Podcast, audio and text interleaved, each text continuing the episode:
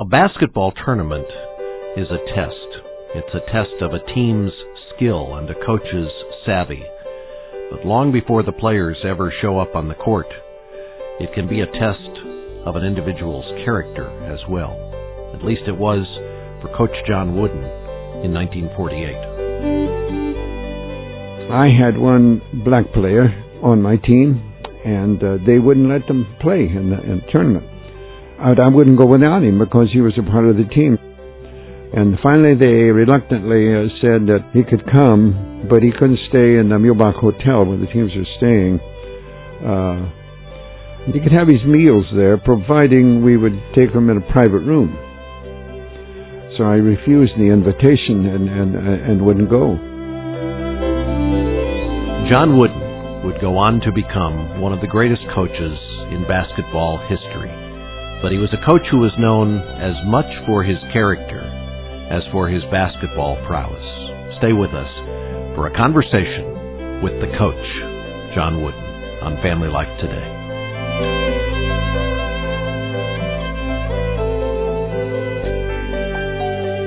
And welcome to Family Life Today. Thanks for joining us on the Thursday edition. You know, this would make one of those those great trivia questions that uh, pop up on those sports talk shows from time to time. Who was the Indiana Rubberman? Mm-hmm. Now you know, and I know because we had a chance to talk to the Indiana Rubber Man. That's right. But I wonder how many of our listeners know that a man who is considered today to have perhaps been the greatest coach of all time in any sport, Coach John Wooden of the UCLA Bruins, was once one of the great players in basketball, both in college basketball and then in semi-pro basketball. That's right. He is one of two that are in the Basketball Hall of Fame, both as a player and a coach. Mm-hmm. The other is Lenny Wilkens, That's I right. believe. That's and uh of course, uh, we talked yesterday about Coach Wooden and uh, a little trip Bob and I made out to Southern California to interview him. He uh, slipped into the studio with Bob and me, and you need to hang with us today and tomorrow because at the end of tomorrow's broadcast, I'm going to tell you a cute story about Coach Wooden autographing a book for me. um, because I did play ball, as Bob mentioned yesterday in Right. college. Right. Uh, my average was just about the same as Coach Wooden's, in fact. No, it really wasn't. little less than average as well. Well, your I. I, yeah, I was less than average, no doubt about it. But he was an All-American, as you said, Bob. Uh, but he was more than that. He was a man of, uh, I believe, a simple faith in Jesus Christ and in God, and who lived out his commitments to his players, to his family, and to his wife Nellie. And you're going to hear some touching moments about how this man uh, fulfilled his marriage covenant with his wife. Coach Wooden has been known throughout the years as a man of great integrity, great character, and a great molder of men. And if you ask him what he did, he says, I was just a teacher. I taught boys how to play basketball. Yeah. In fact, he almost went into teaching, Right. which is interesting. And we'll hear about that today. This is taken from a conversation, an extended conversation that we had with Coach John Wooden not long ago. Here is Dennis with Coach Wooden. A story that you tell that I want you to share with our listeners came at the conclusion of your first year at Indiana State University where you won the conference title and you you received an invitation to play in the NAIA tournament. But you turned them down. Why?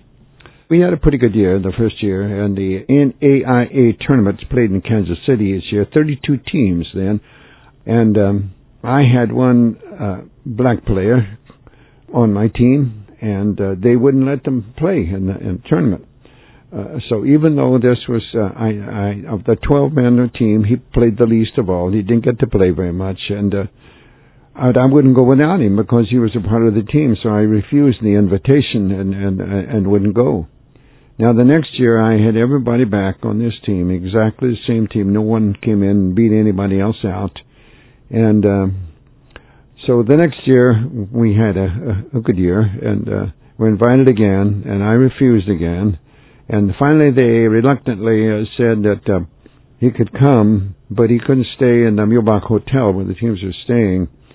He'd have to stay someplace else. He could have his meals there, providing we would take him in a private room. I said no, I no, no, wouldn't do that. But anything, I was uh, persuaded by the NCAA and uh, and his parents that um, we should go. It might help. So uh, we went, and he stayed with the minister and his wife, and came in the hotel for the game. He didn't get to play very much at all, but that was the first black player that had ever played in that tournament. And I think a few years later, an all-black team won it. Hmm. So huh. we, we sort of opened the door. A, a, little bit. You undoubtedly had some players when you came back and told the team we've been invited to the tournament, but we're not going to go because they they won't accept this one player. There were there had to be some guys going, Coach, I want to go to Kansas City. I want to play in the the team. I mean, let's just go along with their rules. Didn't anybody raise their hand in protest? I don't think anyone protested. Uh, some would have liked to have gone, yes, but they didn't. I knew these young men. Most of them I'd had in high school before, and and they knew how I felt about things, and there there was no problem. It caused me no problem at hmm. all. Hmm. As your career was taking off, you were also in the process of uh, beginning your family. You had a daughter and a son. Hmm. And uh, what I wonder is, I wonder how did you juggle the tension of your marriage, your family, your faith, and a demanding profession? Mm-hmm. What what value in your core as a man uh, was your measurement? How did you how did you juggle it all? I wish Nellie were here to answer that question for you.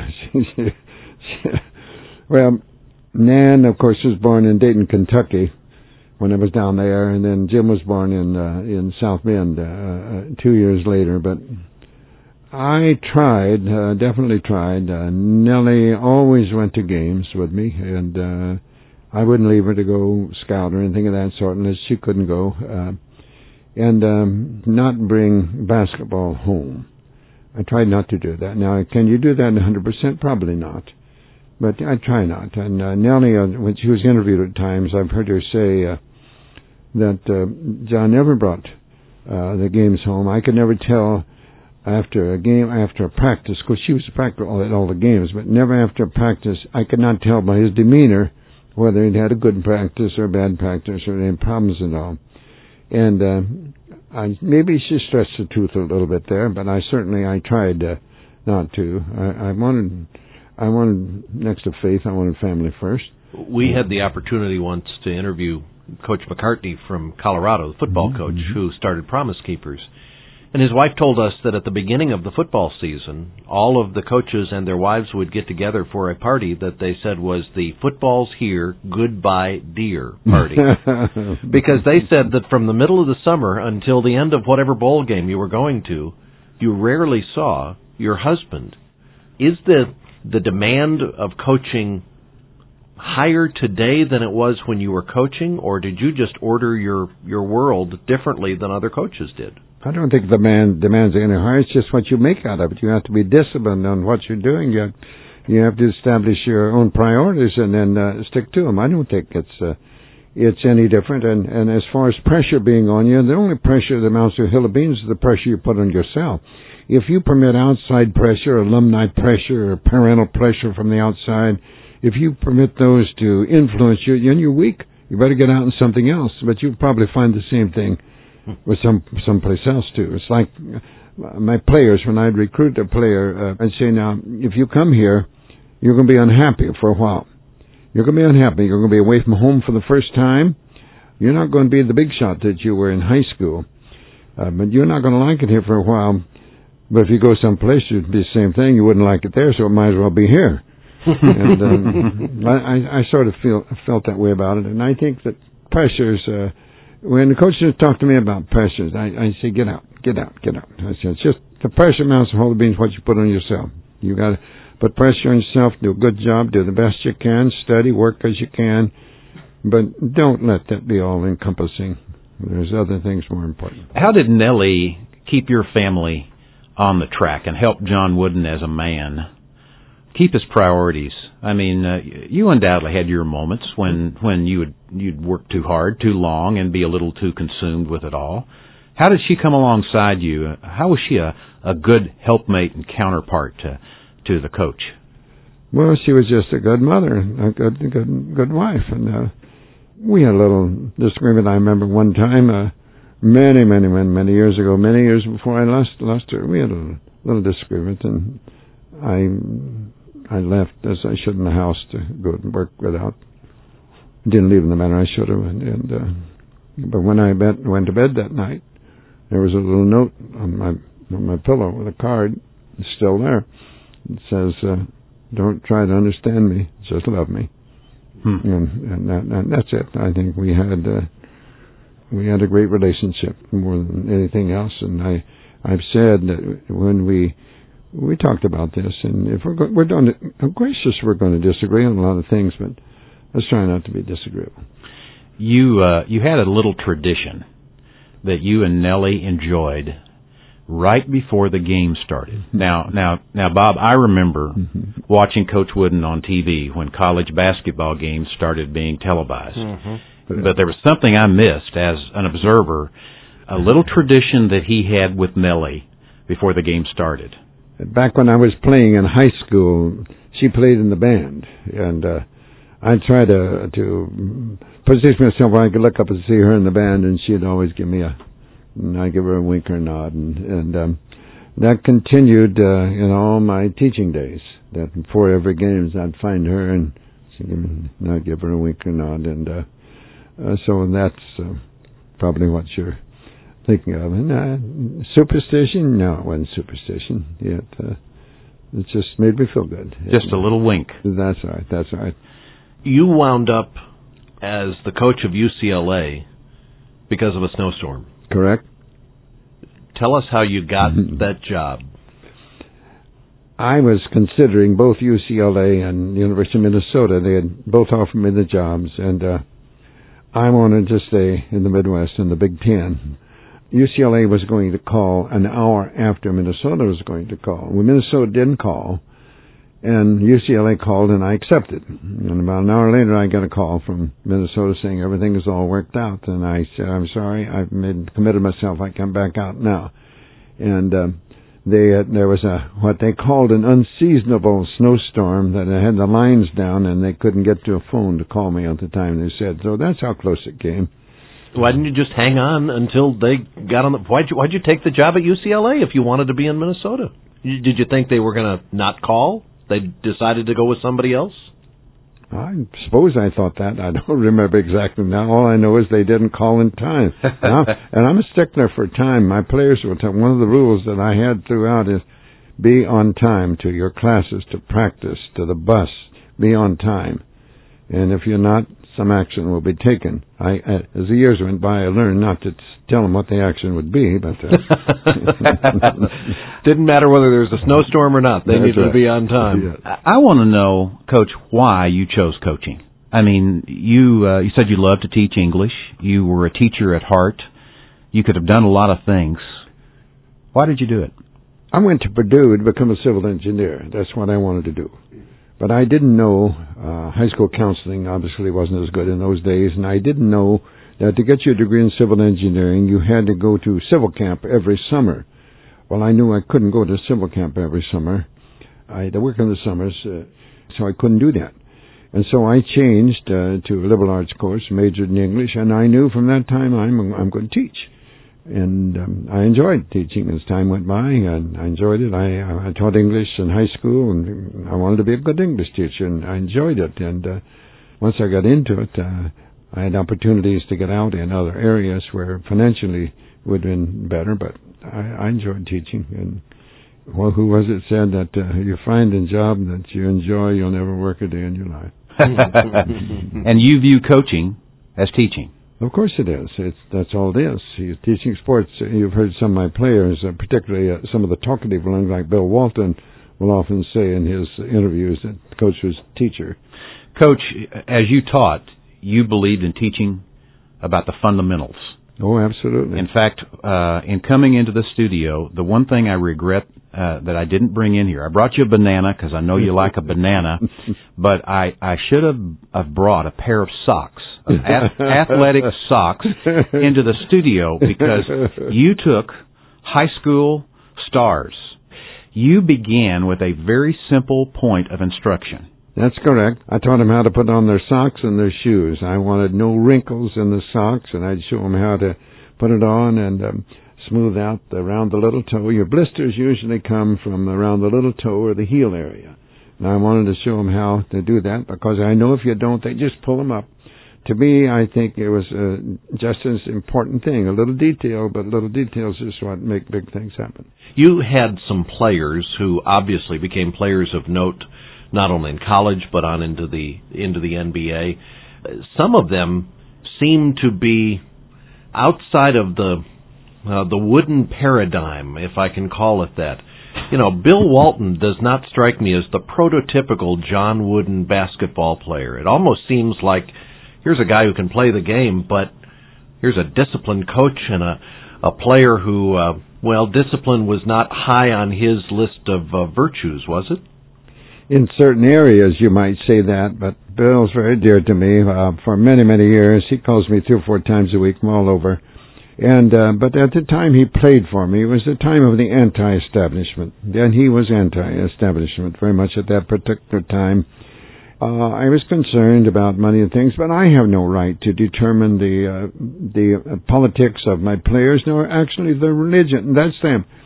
But he's a good student. He's an honor student. He's in the academic hall of fame. When he came on the basketball floor, you couldn't ask. No one could ask for a player to be more cooperative, uh, set a great example. No one worked harder. Never a problem in any way. But he had his little quirks, as we all have, and uh, what, what about his facial hair, though? He did show up one time. Well, he decided I didn't have the right to tell him how to wear his hair, and I said, "You're absolutely right, Bill. I, I don't have. All I have the right is to determine who plays, and we're going to miss you." you you said, "See, if you want to keep the beard, you're off the team." right. That's right. This is an all-American you're talking to. That's right. But you you drew a line in the sand over the facial hair. I did. I did. And And, uh, and what did Bill do? He hurried and got fixed up. Shaved his beard off, didn't he? and he's been asked, "Do you think Coach would have uh, gone through with?" And he said, "Well, you know what I did, and most of that stuff. I, if I have a rule, I'm going to stand by it. Now, but I always remember there can be a, a gray area at times. There was a time in my teaching that I had no gray area. It was either black or white with me. But there can be a gray area, and I made uh, uh, two mistakes, and, and I made many, but I, I know two that I recall that I regret very much because I didn't see the gray area. What are those two? Well, I had a rule in high school that smoking it was automatic dismissal from the squad for the year, and right in my finest player, my only center I had, I caught him smoking deliberately, and and I dismissed him from the squad. I had the rule, and I, I And you and you think it's a mistake now, looking back. well, he quit school, never finished school, and uh, he would have gone on to college. I, I think I was wrong. I, I, I should have handled it in a different way. What was the second thing you said that you regretted? I had a player that didn't qualify for his letter. This was in high school, but he was a, a fine person that worked very, very hard. And uh, but anyway, his dad came in one day and called me. And if I come out and talk to him, I did. And he said, "Is Joe going to get a, a letter?" And I said, "You know, tact." I said, "Well, I haven't really decided yet." And he said, "I'll tell you this. Remember, I'm just young then. This is very young." And he said, "Tell you if he doesn't, I'm going to have your job." He threatened you. Yes, he did, and I didn't like that. And I ended up by not giving the boy's letter. And I feel down deep in my heart that I would have given him the letter if the dad. So I, I did something for the youngster because of the dad. That's wrong. That's wrong. Hmm. That's Coach John Wooden from the UCLA Bruins. Although at the time he uh, made that decision that he regretted, he wasn't coaching on a national platform. He was just coaching high school boys back in Indiana. It's interesting just to listen back to that story and hear it resonate with a, a coach who cared more about doing the right thing hmm than almost anything else. And you know, Bob, he was reliving that story before us, and he's 91 years old. That that story occurred 60 years ago, but he really had a deep, profound regret that you could see on his face as a man that he had not done what he thought was the right thing. And I think there is a tremendous lesson for us to live lives with no regrets, to do the right thing today, to obey Jesus Christ, His Word, and the commitments, the responsibilities we have. And one of the things He's commanded us to do that um, I think uh, you can use Coach Wooden to accomplish is Christ has, has given us the Great Commission. Mm-hmm. And we're to go and proclaim Him. Well, I think this interview with Coach Wooden, we've compiled into a 107 minutes, two CDs, mm-hmm. that would make a great gift to give each of your children's coaches, whether they be a little league coach, a junior high, high school, college, doesn't matter.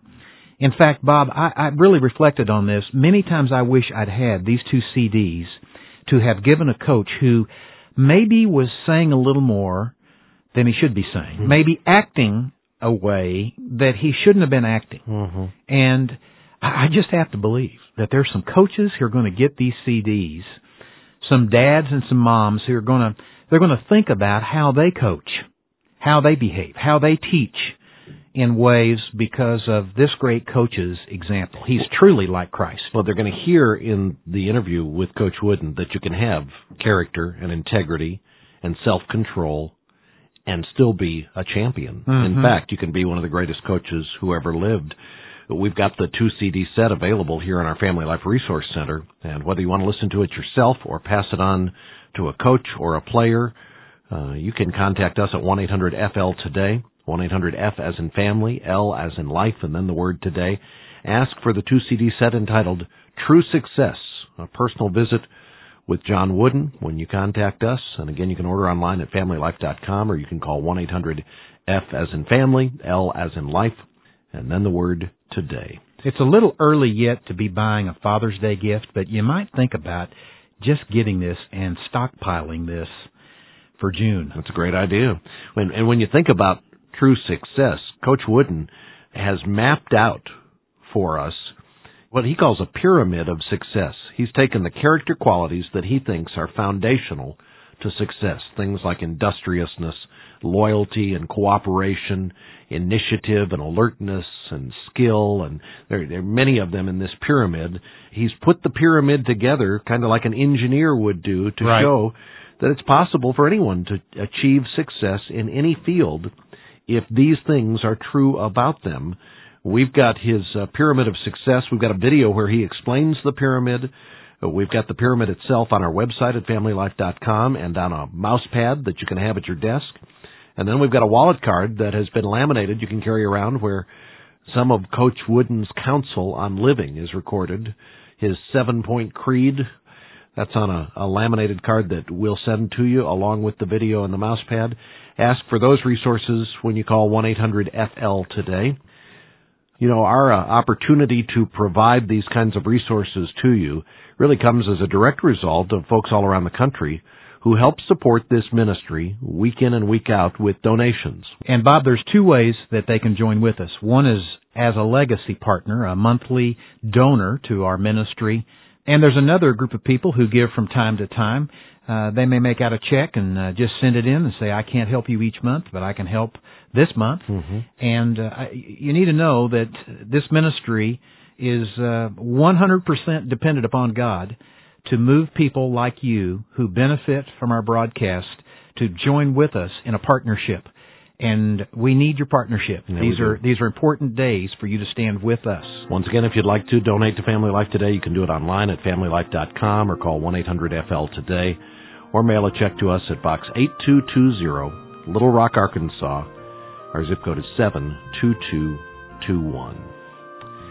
Well, if you ever wondered what it was like to coach a basketball game in the Astrodome with TV lights blaring down on you, a nation watching, 50,000 fans there cheering the home team on, and you're the coach of the opposing team, and you've won 88 games in a row, you're going for number 89, and you lose. You stay up all night worrying about what happened? we'll find out when we talk to Coach John Wooden tomorrow. Hope you can be with us for that. I want to thank our engineer today, Robbie Neal, our entire broadcast production team. On behalf of our host, Dennis Rainey, I'm Bob Lepine. We'll see you back tomorrow for another edition of Family Life Today.